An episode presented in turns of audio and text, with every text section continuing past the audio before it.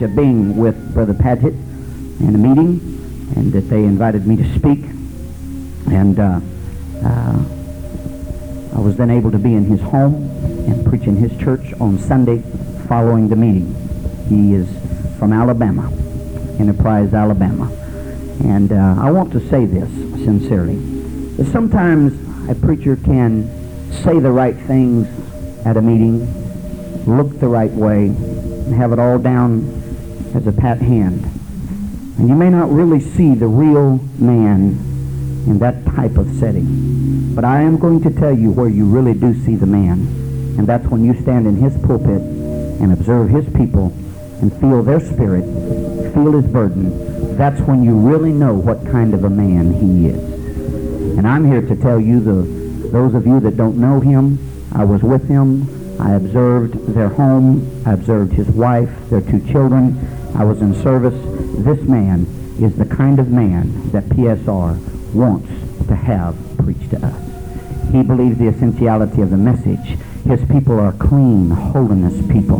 Their worship was exactly like you have right here this morning. You would have been comfortable in their church. They would have been comfortable here today. He has been a gentleman and a friend to me, and I appreciate him today. I want him to come today, open his Bible, and talk to us out of what the Lord has given him today. I'm hungry for it. I, I'm hungry for more than just preaching. I'm hungry for an experience today. Would you ask the Lord to bless him as he comes?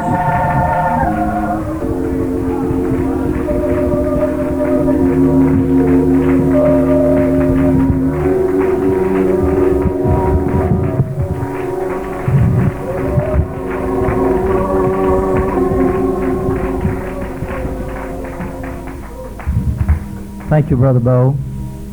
I'm so happy to be back in PSR. We came last year our first time, and we found something here that we liked. And I certainly count it a distinct privilege and honor to be uh, asked to speak to this meeting today. But I would like to say that we were coming anyway because there were things that I heard last year, things that I felt that had a profound um, touch upon my life. And I can't really say in words to describe what I have already gained from this meeting this year.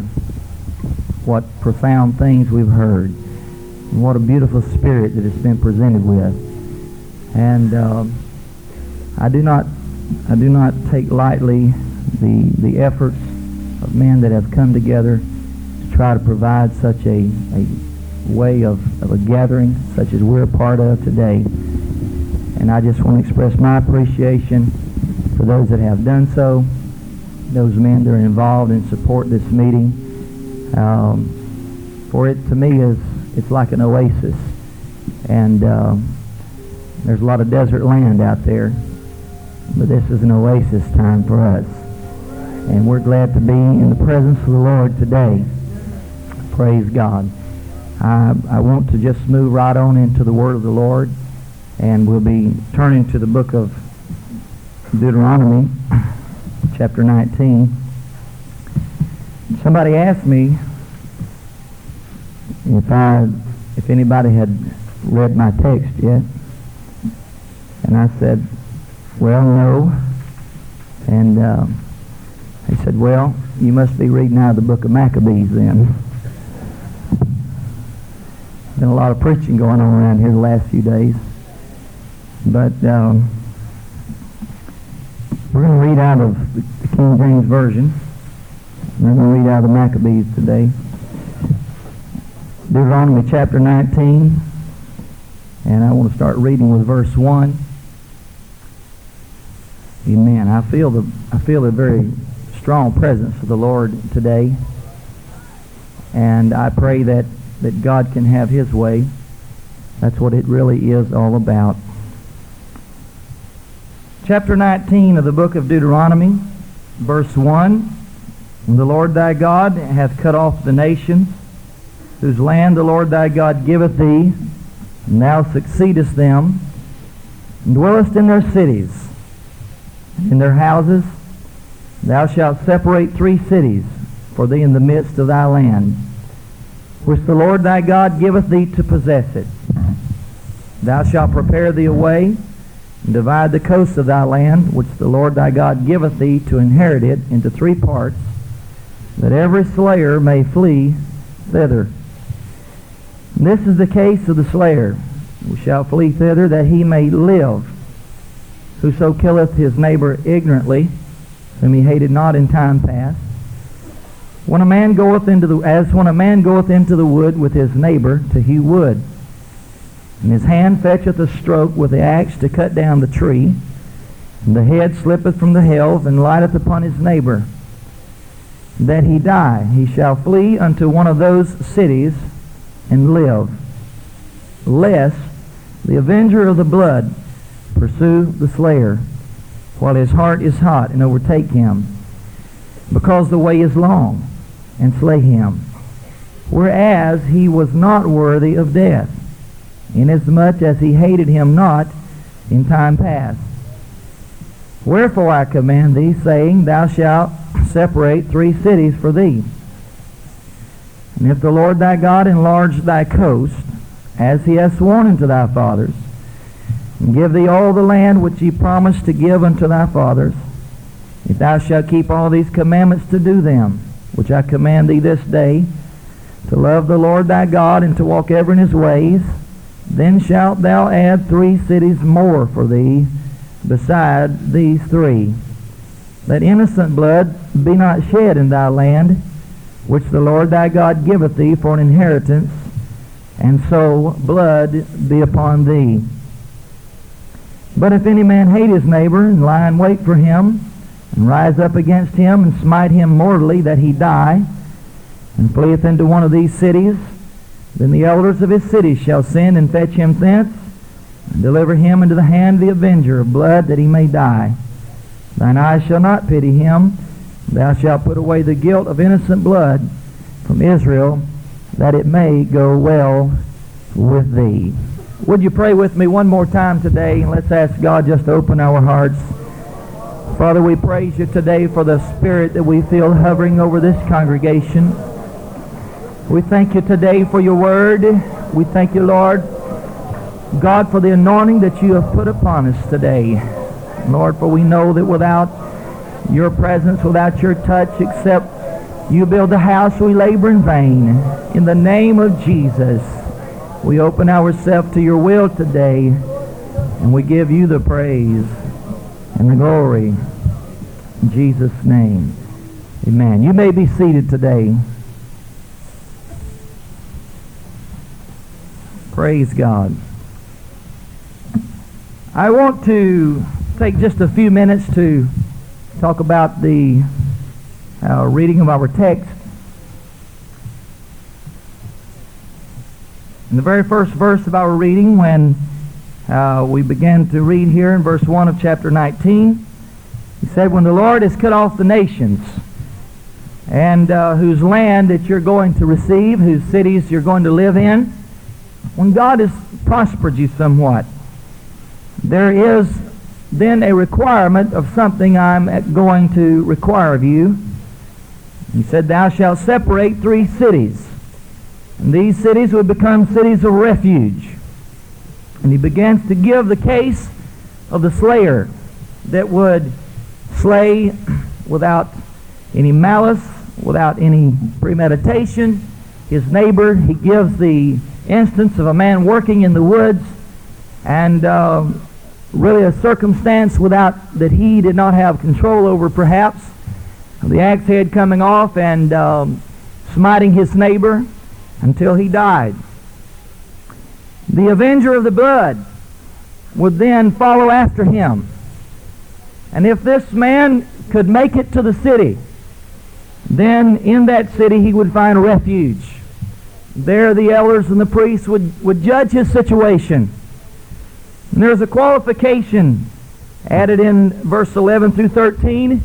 He talks about the premeditation of murder, and uh, he talks about the fact that if this man runs to the city and it is found that he did this premeditated and it was willingly, then they would not have pity. He would not have refuge, but he would be taken out, and uh, he would pay with his life. And uh, the avenger of the blood would cause him to die. And as he, as the writer begins to uh, describe the situation in verse 6, I want to point your attention back here for just a moment. He said, Lest the avenger of the blood pursue the slayer, this city is set aside for it. He said, While his heart is hot, and overtake him, because the way is long, and slay him. Whereas he was not worthy of death. Now I want to point out to you that the scripture plainly says this man that who had found himself in this circumstance was not worthy of death. And that was for the this man that the cities of refuge were set aside. And so it was his opportunity to run, to flee from the avenger, and to run and find his refuge there. And uh, he went just a little further than this. And he said in verse 8, If the Lord thy God enlarge thy coast, as he has sworn to do, as he has promised to do, and give thee all the land which he promised to give unto thy fathers, if thou shalt keep all these commandments to do them, which I command thee this day to love the Lord thy God, and to walk ever in his ways, then there is something else that I want you to do. And he said that thou shalt add three cities more for thee beside these three. As I have increased you, and as I have blessed you, and as I have promised to enlarge your coast, and as I have promised to give you the land that uh, was promised to your fathers, as this happens and as this is done, there is again a responsibility tied to this blessing and to this relationship that I am having with you. He says uh, that uh, if you will keep these commandments, to love the Lord and to walk in His way, then I'm tying something to that. I want you to add three more cities. Now, the point was, as they begin to grow, and uh, the larger uh, that Israel was, the further it would be to those cities of refuge. The farther it would be for a man to run from one side of the nation to the other side. If the way was too far and it was too long, then the avenger of the blood, while his heart was hot, he would catch up with this man who was not worthy of death. And he would slay him, and innocent blood would be upon Israel. He said, do this so that uh, this innocent blood will not be shed in your land. The responsibility was there for them to take care of. The responsibility was for them to set aside these cities. The responsibility was as this grew larger and larger, not to forget that there was a need, there was a responsibility to add more cities so that the distance would not become so great that a man who was pursued could not find his refuge before he was overtaken. I want to preach to you today just this simple thought, shortening the distance. Shortening the distance. Amen. I want to ask a question. I want all of us to ask a question of ourselves today. And that question is this Are we an individual? Am I an individual to whom the pursued can flee? Amen. Am I a person to whom the pursued can flee? Amen. If there is any responsibility that we have today, I believe that it is to shorten the distance for the pursued that he might find a refuge. Will you help me preach this morning? Praise God. Matthew chapter 5, Jesus makes a simple statement along with other things that he's saying. But he said, Blessed are the merciful. Amen. Blessed are the merciful, for they shall obtain mercy. Praise God. There is something tied together here that I want you to see.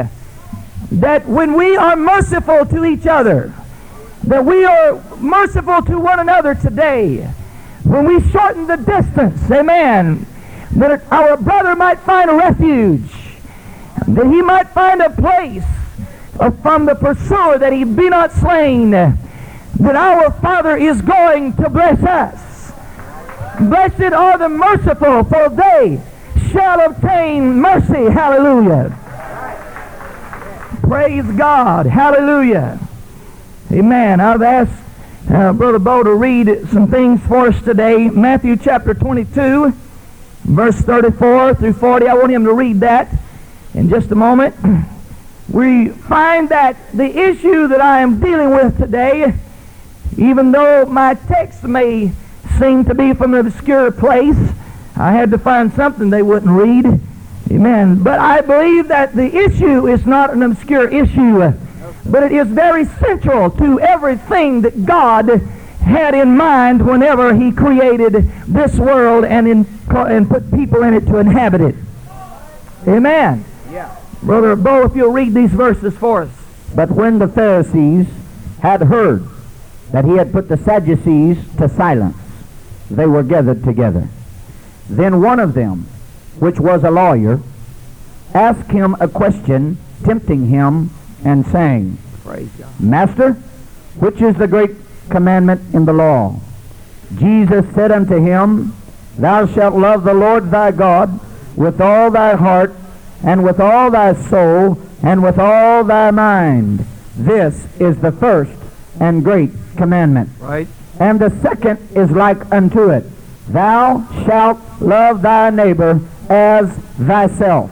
On these two commandments hang all the law and the prophets. Praise God. Read that last verse again for us. On these two commandments hang all the law and the prophets. On these two, love the Lord, amen, and love one another. On these two things, amen, the law is supported. On these two things, the law hangs as a hinge or from a hook. Amen. On these two things, everything else in the law is just put there to accomplish these two things. All right. All right.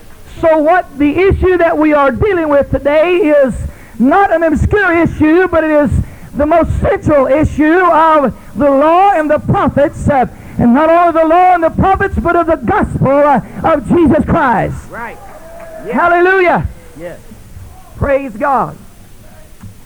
Whenever Jesus was asked a question concerning the fasting of John's disciples, they said, Why do you and your disciples not fast? And they were simply asking him, uh, Why don't you conform to what is expected? Why don't you do uh, uh, the things that are that everyone else is doing according to the law? And Jesus made this answer. He said, You don't take a new, uh, an old garment uh, and put just a new little piece of cloth in it to patch it with, or else if you do, that new piece of cloth will shrink, obviously. It will take away from the old, and it will make the rent worse than it was in the beginning. You don't take an old wineskin and pour new wine in it, for the bottle will burst. And I believe that what Jesus was trying to tell them uh, was that uh, this dispensational change uh, that's coming about is not going to be an addendum. Uh, it's not going to be just a patch on an old garment. Uh, but this this cross that I'm going to, amen, this death I'm going to die, this New Testament I'm going to bring in force by my death, amen, it's not going to be just an, uh, an old patch uh, on the law, but it's going to be a completely new garment. Hallelujah. And I believe that is the effect of the cross today. Uh, when when uh, he died there and his blood was shed, uh, This was the purpose, uh, not to just add another law to the books, uh, not just to try to put a patch on it, uh, not to just prop up something old. Hallelujah. Jesus said, I did not come to destroy the law and the prophets, but I came to fulfill them. Hallelujah. Amen. So when we read that these two commandments are the support and the base for all that was in the law, we understand that this was not done away with, but it was simply fulfilled to the greatest degree uh, in Jesus Christ uh, when it was said uh, that there is no greater love that a man hath than when he laid down his life for his friends. Hallelujah. Jesus Christ was not, amen, the cross was not just a patch uh, on the law, uh, but it was a fulfillment. Uh, it was an expression of the greatest love that a man would lay down his life for his friends. Hallelujah. Praise God. The cross is to have an effect. Man, it's not uh, it's not something that is just to patch our lives. But as it has been so effective in dispensational change, the effect of the cross upon each individual should be the same. Man, it's not a patch on an old carnal life. It's not trying to just infuse something into the same old carnal spirit and attitudes. Amen. But there has to be a change. And the cross, when it has its true effect, will make new creatures out of all of us. Hallelujah. All right. Amen. There is a there is a spirit in this world that's trying to preach a new cross. It's trying to preach a cross that has no suffering to it. It's trying to preach a cross that has no uh, commitment in it. Hallelujah. It has trying to preach a cross that has no repentance to it. Oh yes. Trying to preach a cross that says if you do what God wants you to do, then you're blessed. And uh, if you're not being blessed, it's because something is not just quite right in your life. But I'm going to tell you something that is not quite so. Amen. When you sometimes when you are living for God, sometimes when you are praying, you're going to find yourself pursued. You're going to find yourself when it may be a result from being out working where you ought to be, but something comes together uh, and forces that you can't control, uh, cause you to be thrown into a position uh, where you're pressured and where you don't know which way to turn, and you're pursued. Hallelujah. And I'm going to tell you something today. There needs to be a place of refuge. There needs to be a short enough distance that we can run there and find a place. Hallelujah. I said find a place that we will not be overtaken. Yeah, hallelujah. My God, I'm feeling the Holy Ghost this morning. I believe that God wants us to shorten the distance for our brothers. He wants us to shorten the distance for our sisters. Amen. I don't believe that we're worthy of death uh, because uh, the pursuer's after us. Uh, I just believe we need a place of refuge. I just believe we need somebody to say, I love you, brother. I need you, brother. You can make it, sister. You don't have to fall. You don't have to stumble. Here is a place of refuge. Hallelujah.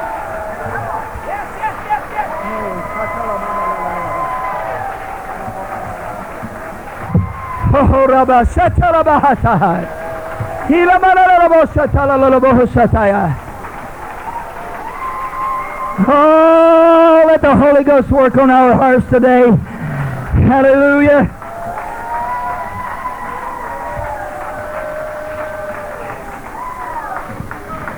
Hallelujah. Amen. Too many folks today, like Job's friends, Amen. I don't know. Maybe they maybe they meant well, but their whole concept of relationship with God was a little bit off. They came to Job and they said, "Surely, Job, Amen. Nothing like this happens to somebody that's living right. Nothing like this happens to somebody that's praying. Nothing like this happens to somebody that hasn't sinned." And I don't know, but maybe this was the worst part of Job's trial was those people that came to him who were supposed to be his friends uh, and didn't understand that God had a different view of Job than that. Uh, in fact, God said he's a perfect man. Uh, amen. God said there's not any like him. Uh, he's upright. I'm proud of Job. Uh, it's not because he's a sinner. It's not because he's done some vile deed. But Job's friends were there to accuse him. And maybe it was the accusation of his friends that was the worst part of his trial.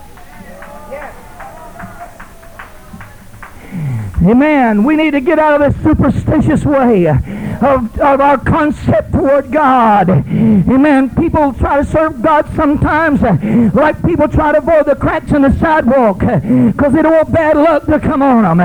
Amen. I've got to be, I've got to go to church Sunday morning. I've got to pay my tithes because if I don't, something bad's going to happen. But oh, let me tell you something. When you're doing your best for God, there's a cross you're going to have to shoulder. When you're doing your best for God, there's some suffering going to come along. Oh, hallelujah. Your friends that are close by may not always understand what's happening to you. But I believe that you and I that are in this meeting today, we have a responsibility to be sensitive to our brother that's struggling. We have a responsibility to be sensitive to that one that is being pursued, who's running for his life, who doesn't want to lose out with God, who doesn't want to fall by the wayside. But if he doesn't find refuge, if he doesn't find somebody uh, to kneel and pray with him, he may fall. He may be overtaken.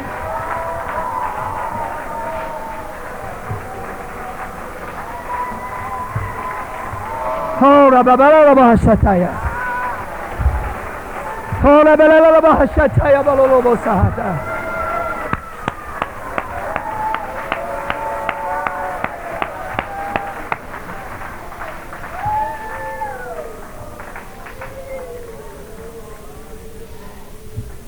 Oh, hallelujah.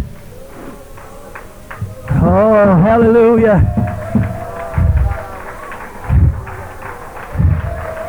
You know, I believe if anything happens here today, it's not going to be so much what I say. It's by whether we allow the Holy Ghost to touch our heart that's over, in, uh, over this congregation this morning. Hallelujah.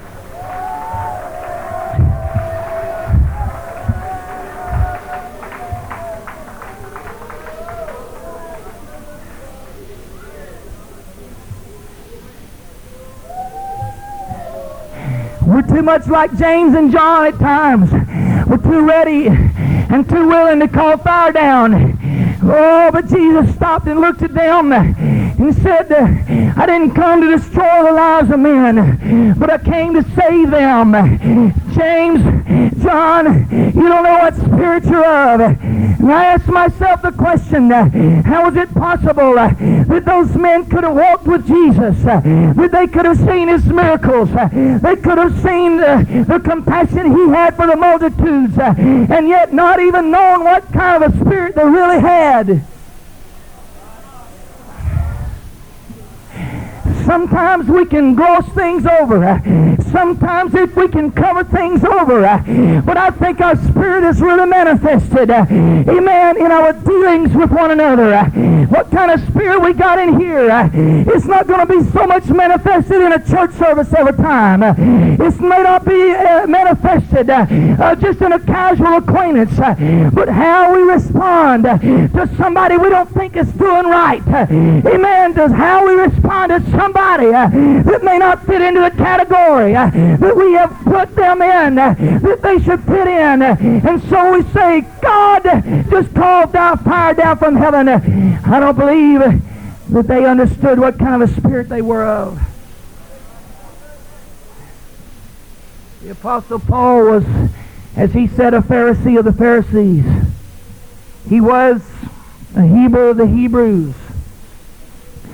But he was a very, in a very legalistic position.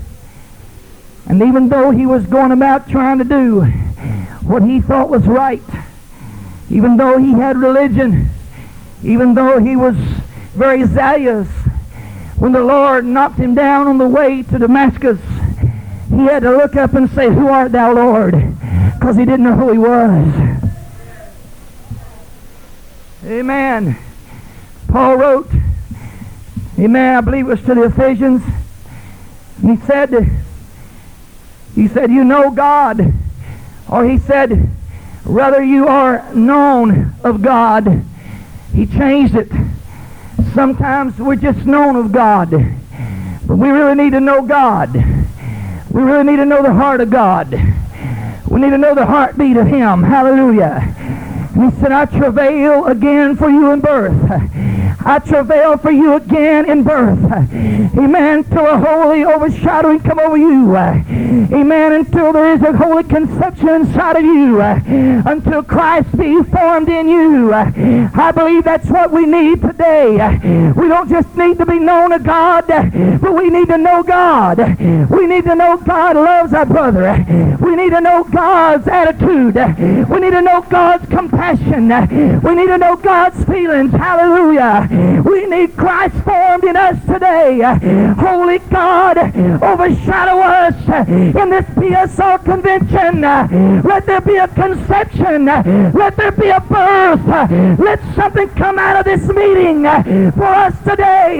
Let something come out of our hearts that hasn't been there yet.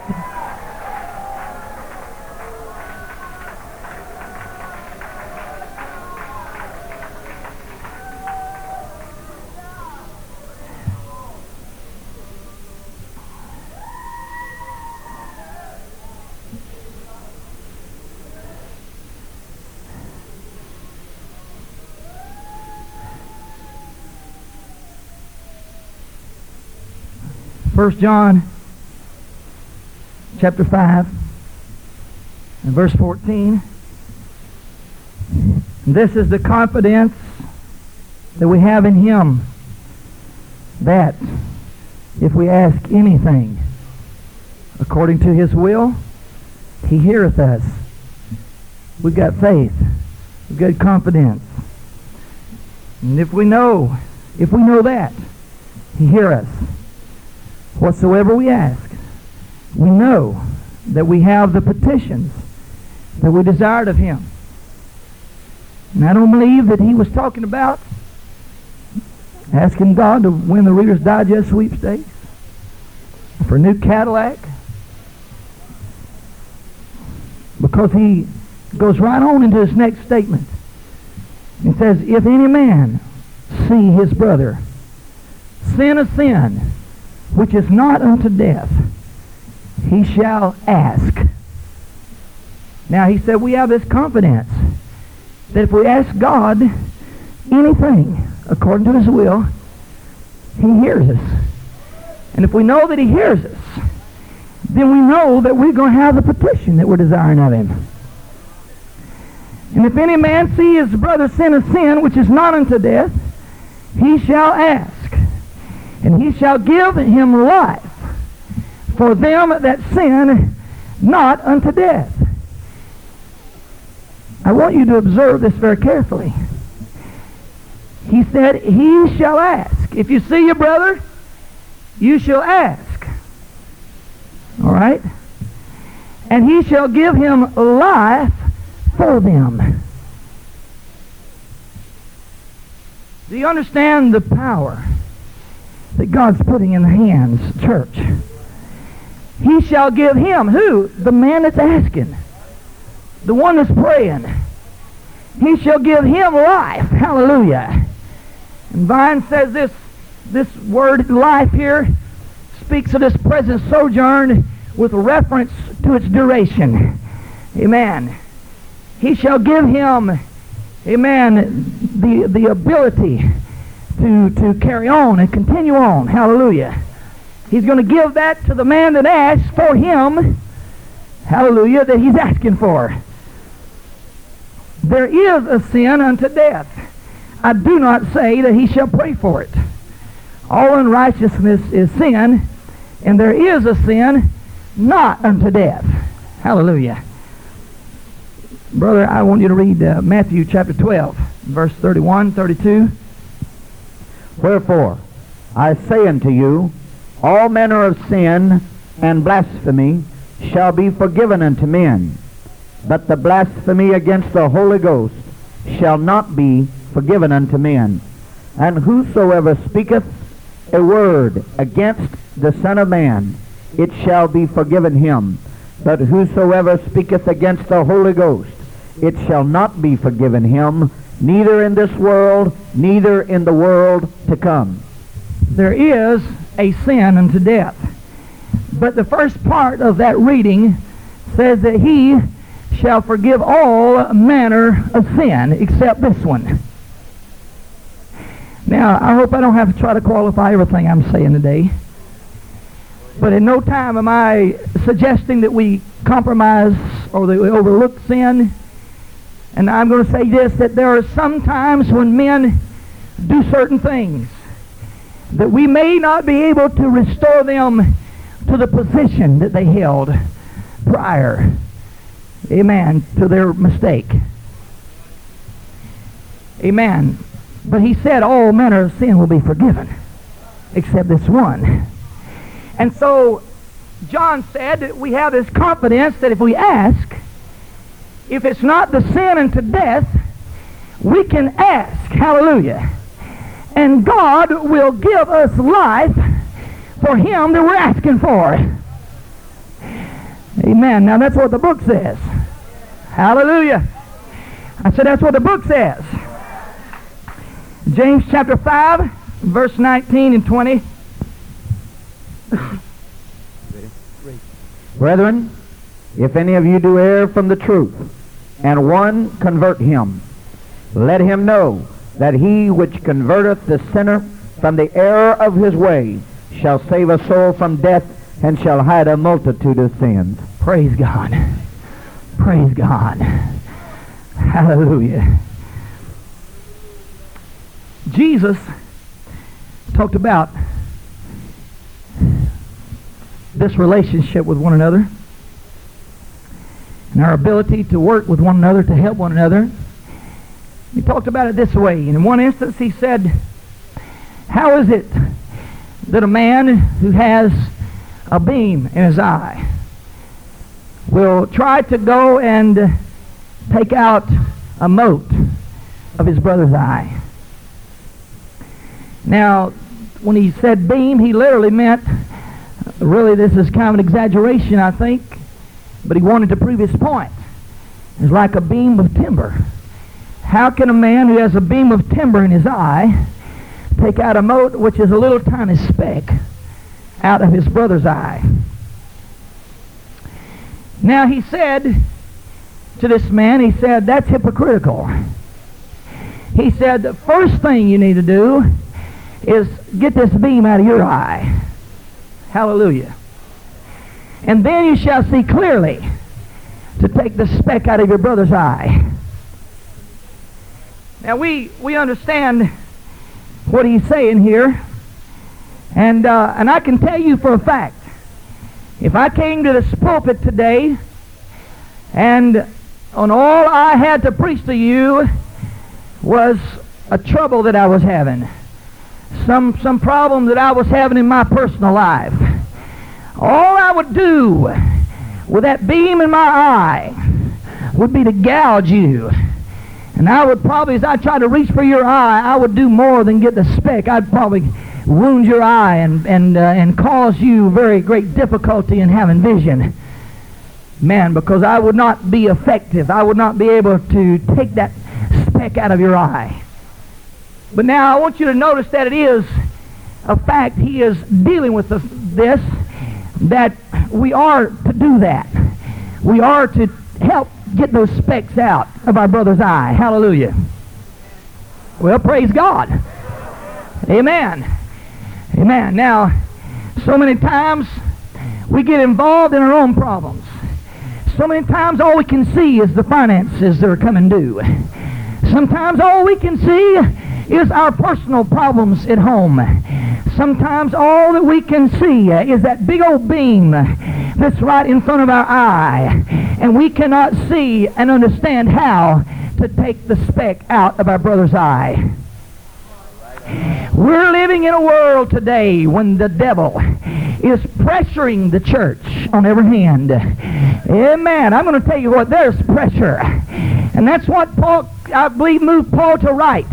He said, Be not conformed to this world. Amen. Don't allow this pressure to mold you. Don't allow this pressure to fashion you into a selfish, self-centered, unknowing, and uncaring person. Hallelujah. But be ye transformed by the renewing of your mind, that you may prove what is that good, acceptable, and perfect will of God. I believe it's the will of God to shorten the distance today. I believe it's the will of God to get our troubles uh, and get them out of the way uh, and push them aside uh, and look around and see our brothers and our sisters that are running from the pursuer that need somebody to say, God, give them life, give them life, give them life, give them life. And I don't want to call fire down. I don't want to wound them, but give them life. Give them life. Hallelujah.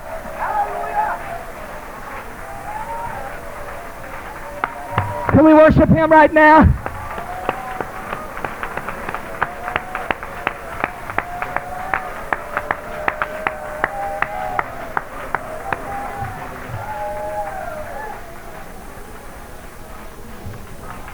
Amen. Let me carry this just a little bit further, if I can. I think probably all of us have had our experiences with the guy who has the beam in his eye. We've all been gouged along the way. And we've all wondered what somebody is, is, is trying to do when they've got such obvious and glaring situations in their own life. And, and they're gouging us and they're wounding us. Anybody ever had that experience? I think probably all of us have. You know, we we run into that. But what, what can absolutely become the greater problem is when the man with the mote in his eye begins to compare his mote with the beam. And he begins to feel that there's nobody capable of judging him. And there's nobody capable of telling him the direction he needs to go. But I submit to you today that we have to come to a place.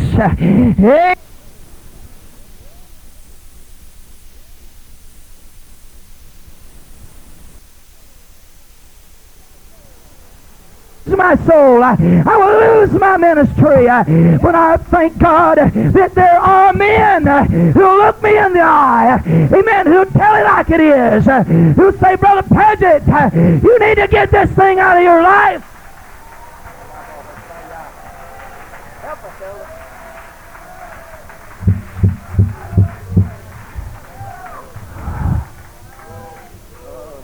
I know sometimes there's a fear in our heart of being able to express ourselves eh, because we expressed ourselves one time eh, and somebody went and told all of our personal things eh, and spread it all over the place. And I know, yeah, I know you can't go tell the local church gossip, but there's got to be somebody somewhere in your life that you can put some trust in today because if you don't, the distance is going to be so far that when the pursuer takes after your trail, Uh, you're not going to make it uh, before you find you have been overtaken.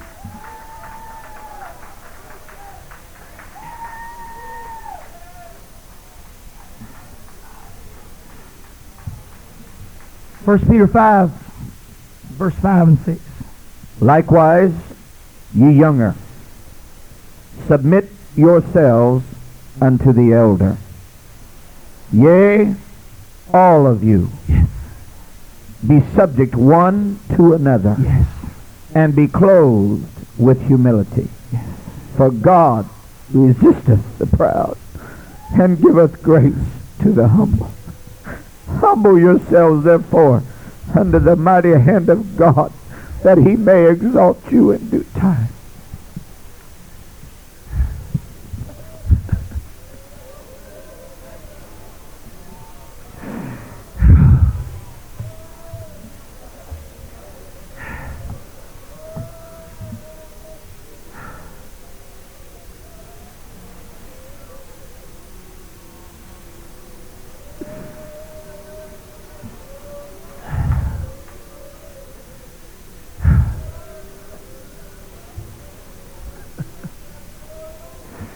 ساتھ رسواب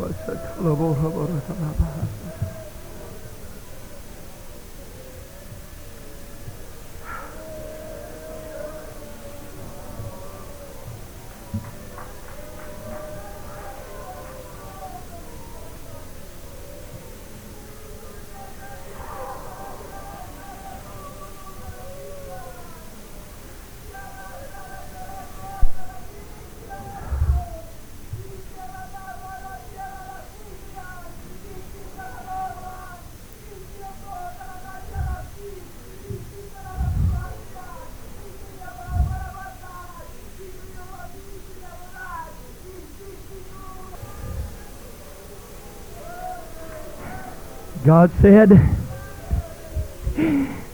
if you want me to bless you, if you want me to enlarge your coast, if you want me to give you what I've promised you, shorten the distance. Shorten the distance.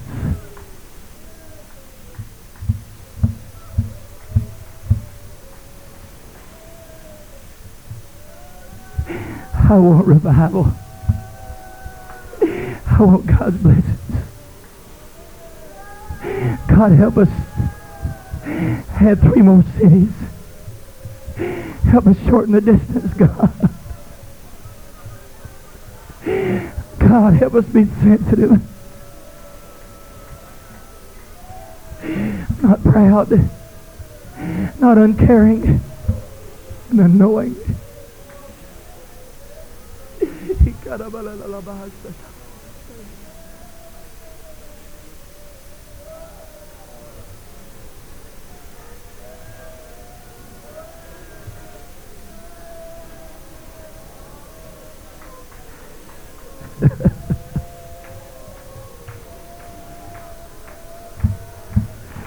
وسیلہ پا تھا۔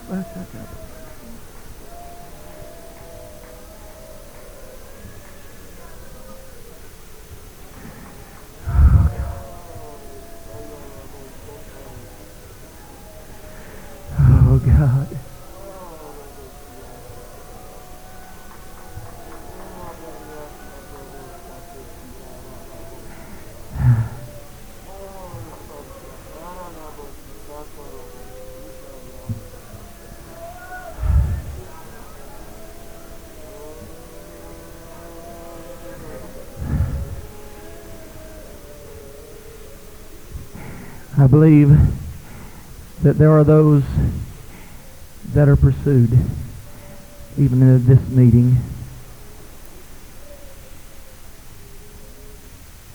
And I wonder how many that you and I have shaken hands with. And they searched our face with desperation to see if you were going to speak to them the word that they come so far maybe to hear. Maybe just need to hear somebody say, Preacher, you can make it. Maybe just need to hear somebody say, I'm praying for you.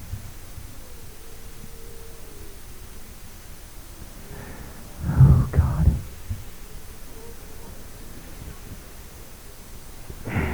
Oh, hallelujah. Man of God, if you're struggling, I believe you've come to the right place.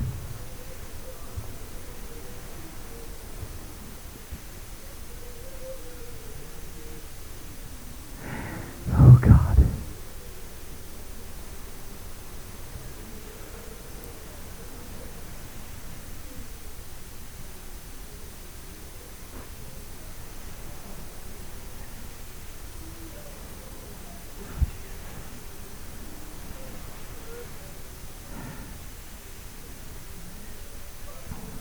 Jesus told about a man on the way on the road to Jericho. And he fell among thieves. And by and by there came a, a priest down the road. And the Bible said that he was so busy going about his religious duties, he just moved over and passed on the other side. Passed his brother by left him there. And you know, there's so many people that don't want to get involved. So many people that don't want to spend those night hours travailing for somebody. We're living in such a selfish generation.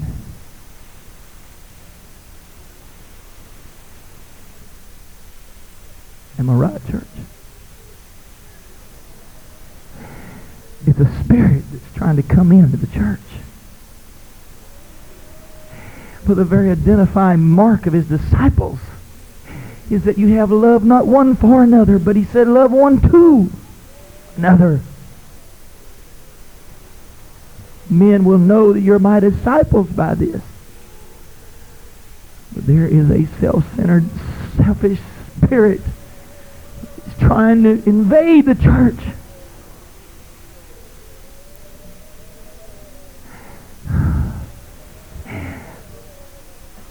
Sometimes the only time that we travail is when we're in trouble. Oh God, we must shorten the distance tonight.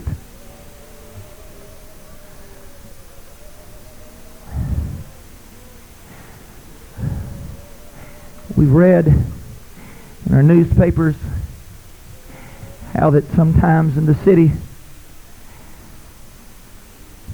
someone is beaten and robbed while many people are passing down the sidewalk. And they ignore the screams. And They ignore the cries for help. Every time I hear about something like that, it just turns over inside me. Don't want to get involved. Don't want to bear the burden of the consequences, perhaps. But you know what's happening to America? Every time that happens, every time nobody gets involved, every time they walk on by, that thief, that criminal is emboldened by their lack of concern, and he feels freer to do it again. And I'm going to tell you what the church is doing. And I'm not preaching this negative. But we've got so busy. I said, we've got so busy that we don't want to stop and heed the screams and the cries of that one that's being overtaken. And every time that we pass by, every time we don't want to get involved, every time we ignore, the devil's getting braver. You listening? You may pass by and you may go on your way, but the devil's getting braver. And the problem is tomorrow, it may be you. Amen. It may be you that's crying. It's maybe you that's screaming. Uh, and there may be nobody there uh, that wants to get involved. But oh God, could we heed the cry of a brother today? Could we heed the cry of a preacher? Could we heed the cry of a sister? Could we say, devil, I'm not going to let you get by with beating them down. I'm not going to let you take them down. I'm not going to let you destroy their ministry. I'm not going to let you destroy their soul.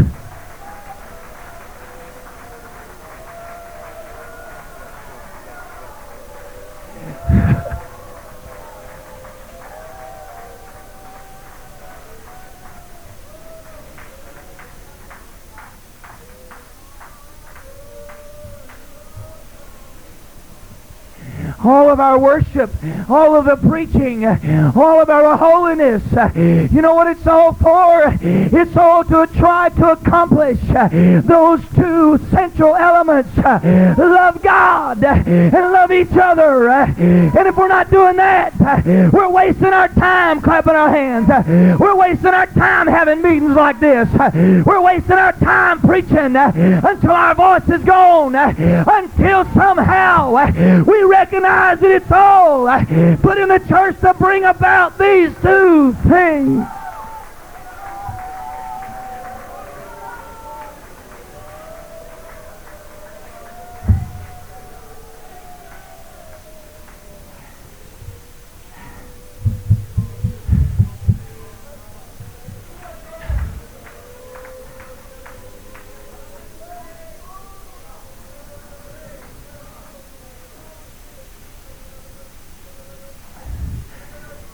Or we sometimes, like the second one, Levite that came by, and he stopped long enough to get a good look. And he went on his way, get the details, so I can tell you how to pray about it.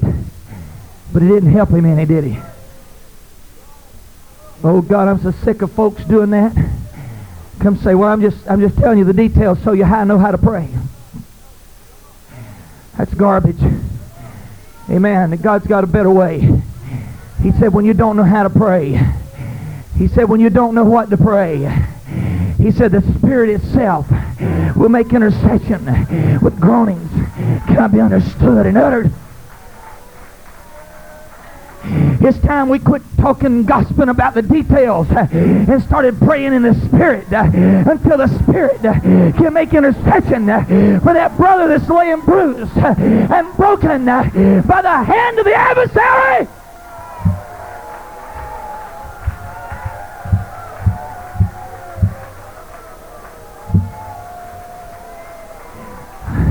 Folks, this is heavy on me today. Somehow, somehow God has to penetrate our heart today.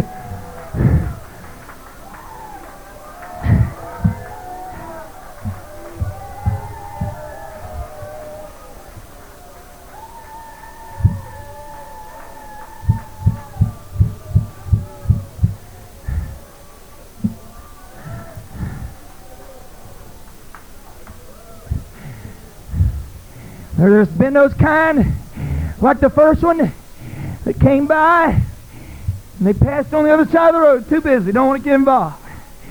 And the next one come by, he just had to see the blood and guts, but didn't help out either.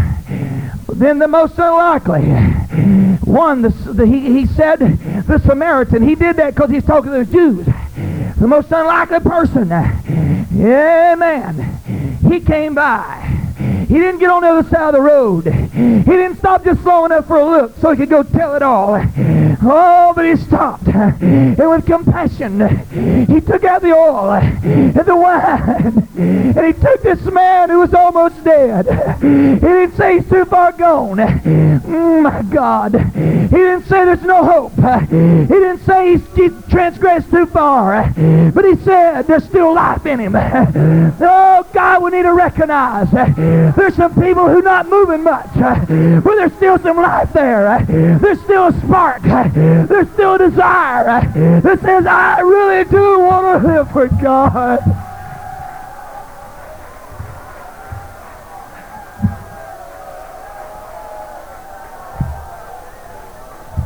We cannot cast them aside. But God, that we can pour in the oil and the wine and carry them to the end uh, and say, whatever it takes, innkeeper, I'm willing to pay the price that he can live.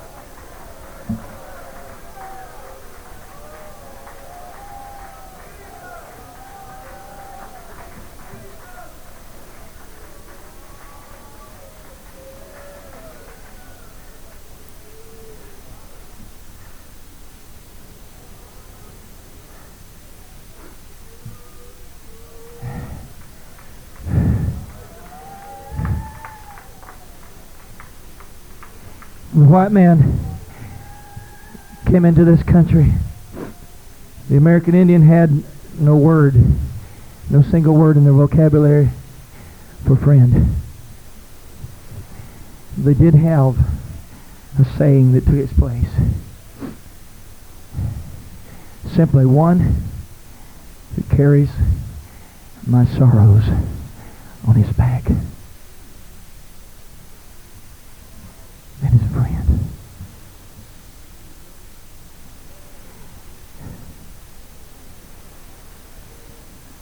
Friend is the one who comes in and the whole world has gone out. Oh, Jesus.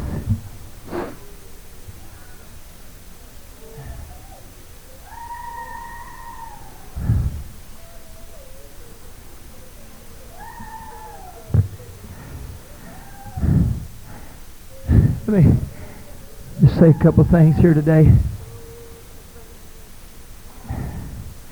I hesitate to use personal examples today, but let me say this. I went to the town where I'm pastoring when I was 25 years old. I went there in the aftermath of a man, a pastor, who fallen away from God. Much confusion. There was only 16 people left. I went because I felt like it was God. And I still believe it was and is. I, I really didn't know anything about pastoring much. Depend a lot on the Holy Ghost when you don't know how. And I appreciate what I heard last night. We're never going to learn how. You just don't get old enough or learn how, and thank God, because that makes us depend on His Spirit. But I remember, and I, I don't mean to say this critically, but I'm just wanted, I'm preaching this today because I know what it is to be pursued. know what it is to have so many pressures coming from all directions. There was all the confusion. There were bills that came that I didn't even know anything about. Church was in just terrible kind of a situation. And you know there was a one of the families that was left came to me about two weeks after I was there and said, Brother, there's a pastor that's called us a few miles away. He wants us to move to his assembly and, and help him there. And I didn't, I was so dumbfounded, I didn't know what to say. I just said, well, all I can say is, brother, just pray about it. Be sure it's the will of God. I went back. I fell down on my face and wept. Not so much because I thought this family was going to leave. Because this was a man who I fellowshiped with. He was a man that I looked up to. Had preached to me. Some few weeks after that, I he didn't, he didn't call me. He just, I guess, felt like it was pickings are ripe or whatever family prayed about it and they decided it was not right for them to move. I saw this man some some little while after that in a camp meeting and and I just took him aside very gently and I said, Brother, I know I'm a young man, but you offended me. In trying to pull this family away. This church is just almost nothing left now. And when I needed your support, I felt like that I had just the, the opposite. So he kind of shuffled around and said, well, I, if you were offended, I'm sorry, but if you'd have called my folks and done that, I wouldn't have been offended. I, I have a hard time believing that. But, uh, so I, I accepted it and let it go at that.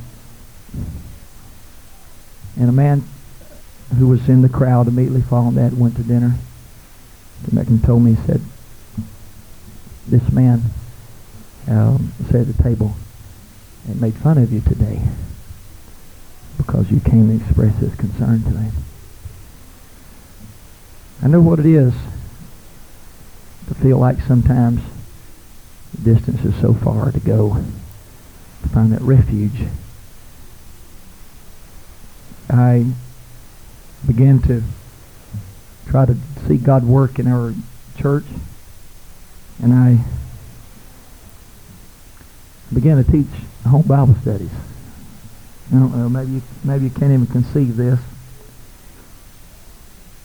But the man that, that we were fellowshipping started disfellowshipping us because we wanted to win souls. Because we were teaching home Bible studies. And they told everywhere that we were charismatic. No, God knows we've never wanted anything but revival and souls, and and uh, we've always believed in wholeness and always will. Hallelujah. My children on my mother's side are fifth generation apostolic Pentecost. Fourth generation on my father's side. Man. And I personally have searched the scriptures and have embedded in my heart this message, this gospel, this way of holiness. But all sorts of things begin to be told. Charismatic.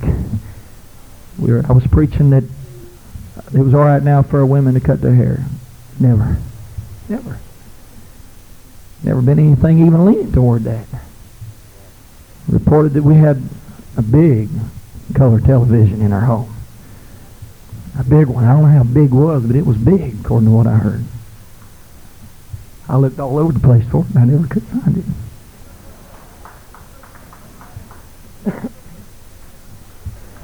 Hallelujah. And I started going, you know, there's so many things, and, and, and maybe maybe it sounds negative, but really I don't intend it that way. I'm just trying to say to you, I, I sense today that there are there are people in our midst who are almost dying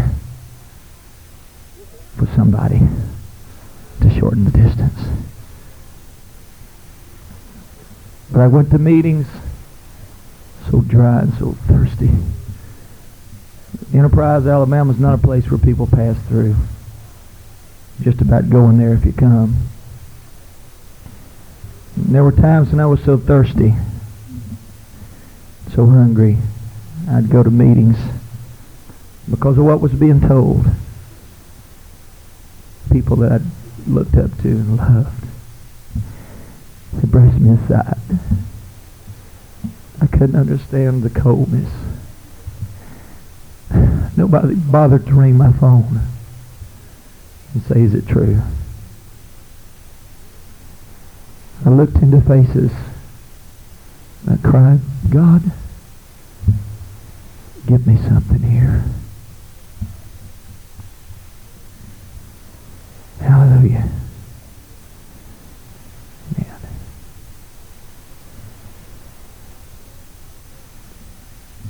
You know, sometimes we need to we need to pick up the telephone and call and find out if it's really true or not before we cast somebody aside.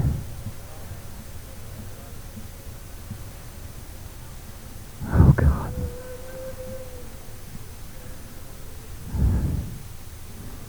Oh, hallelujah.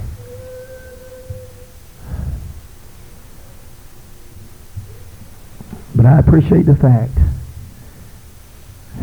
that there were a few men in my life that were sensitive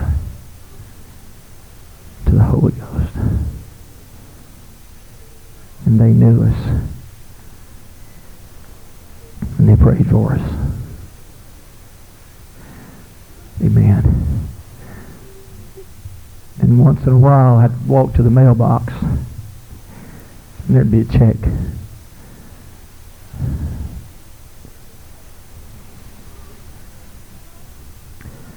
Might not be much. But if it wasn't but 50 cents, just knowing somebody cared enough about what I was trying to do, I know it wasn't alone in the world.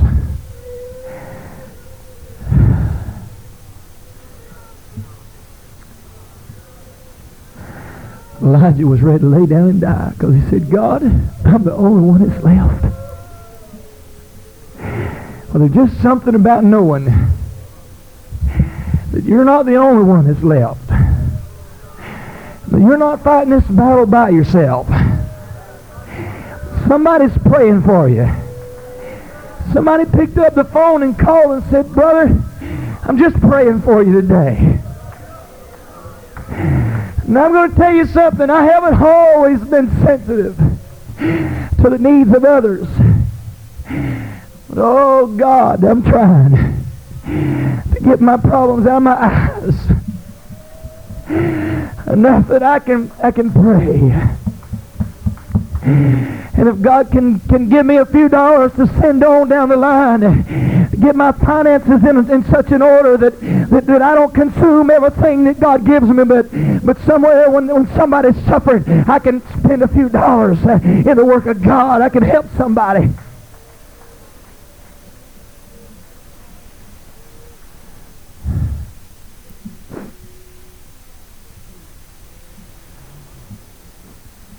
Bo, would you read our next verse, Matthew chapter 25, verse 34 to 40? Then shall the king say unto them on his right hand, Come, ye blessed of my Father, Come. inherit the kingdom prepared for you from the foundation of the world. For I was an hungered, and ye gave me meat. I was thirsty, and ye gave me drink. I was a stranger, and ye took me in. Naked, and ye clothed me. I was sick, and ye visited me. I was in prison, and ye came unto me. Then shall the righteous answer him, saying, Lord, when saw we thee an hungered, and fed thee, or thirsty, and gave thee drink? When saw we thee a stranger, and took thee in, or naked, and clothed thee? When saw we thee sick, or in prison, and came unto thee? And the king shall answer and say unto them, Verily I say unto you, inasmuch as ye have done it unto one of the least of these my brethren, ye have done it unto me.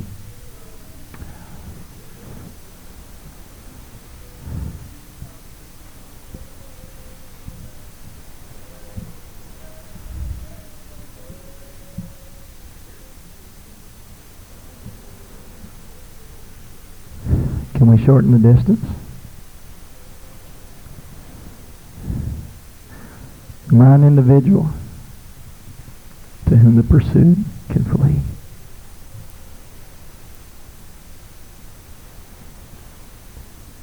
Oh, Jesus.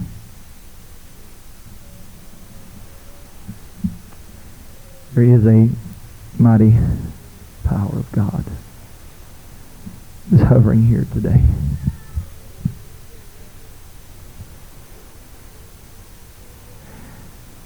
trying to tear us aside and tear us away from the influence of this materialistic society.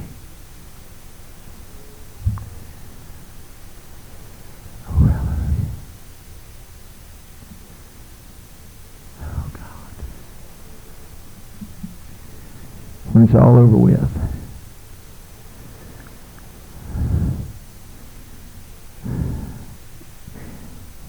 Will they have the epitaph on our marker be he lived in a nice house and he drove a nice car?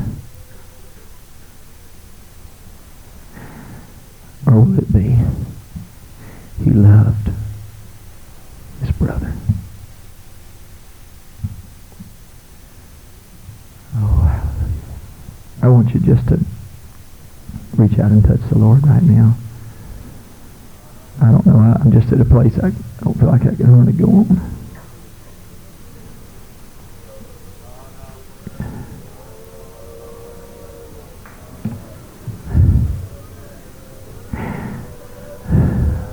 We want revival. We want the blessings of God.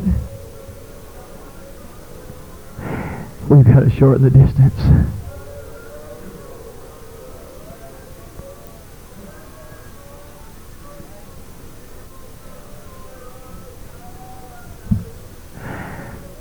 Have you any oil to pour into the wound today? Oh, God.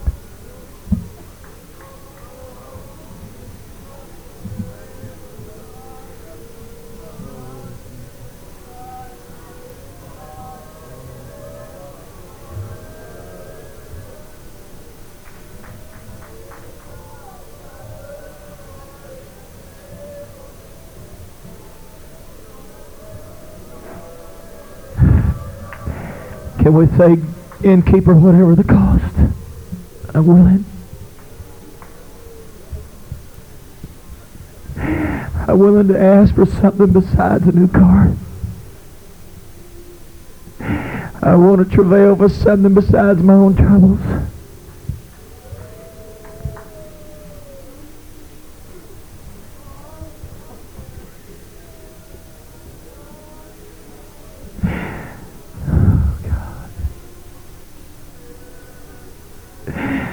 Are there faces that are not among us today? because we made the way too long.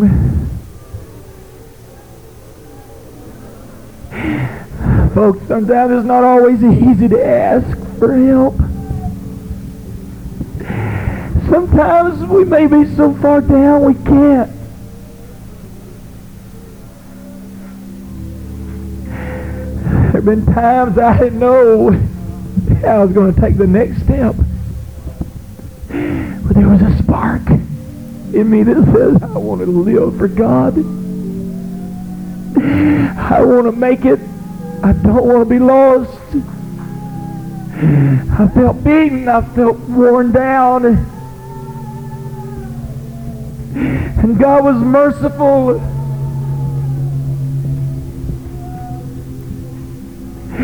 The way was not too long.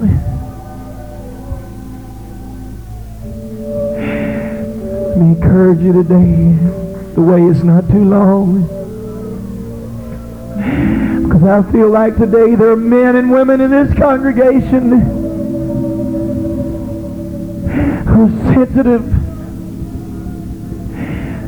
That's what I felt in this meeting last year when I came. Men are not concerned with self-exaltation, but are concerned with the work of God.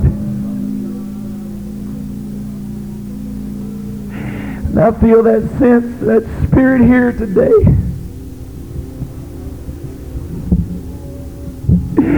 You don't have to go far, child.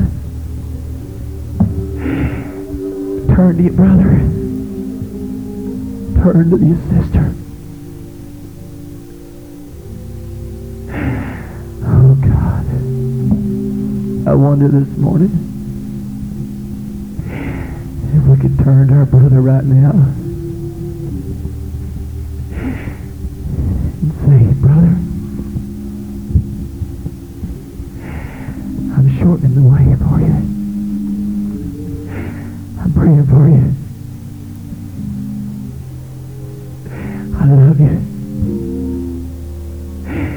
Fight by yourself. if you got that in your heart, can you do it right now? Maybe as we stand, turn to a brother or sister. Sister, you're not alone.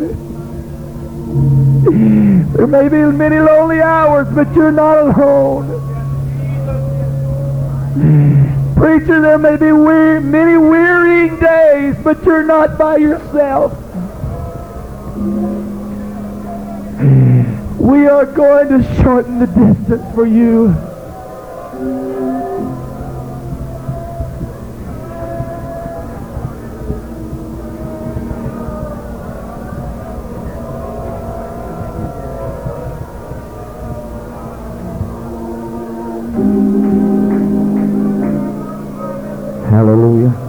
I really feel something in the Holy Ghost today. Right while you're praying, I wish you'd just start to begin to make your way down around the front of this altar today. Preachers, come on up here. Saints, come on up here. We're going to pray. We're, we're making time today for a moving of the Holy Ghost. I think we need to shorten the distance today.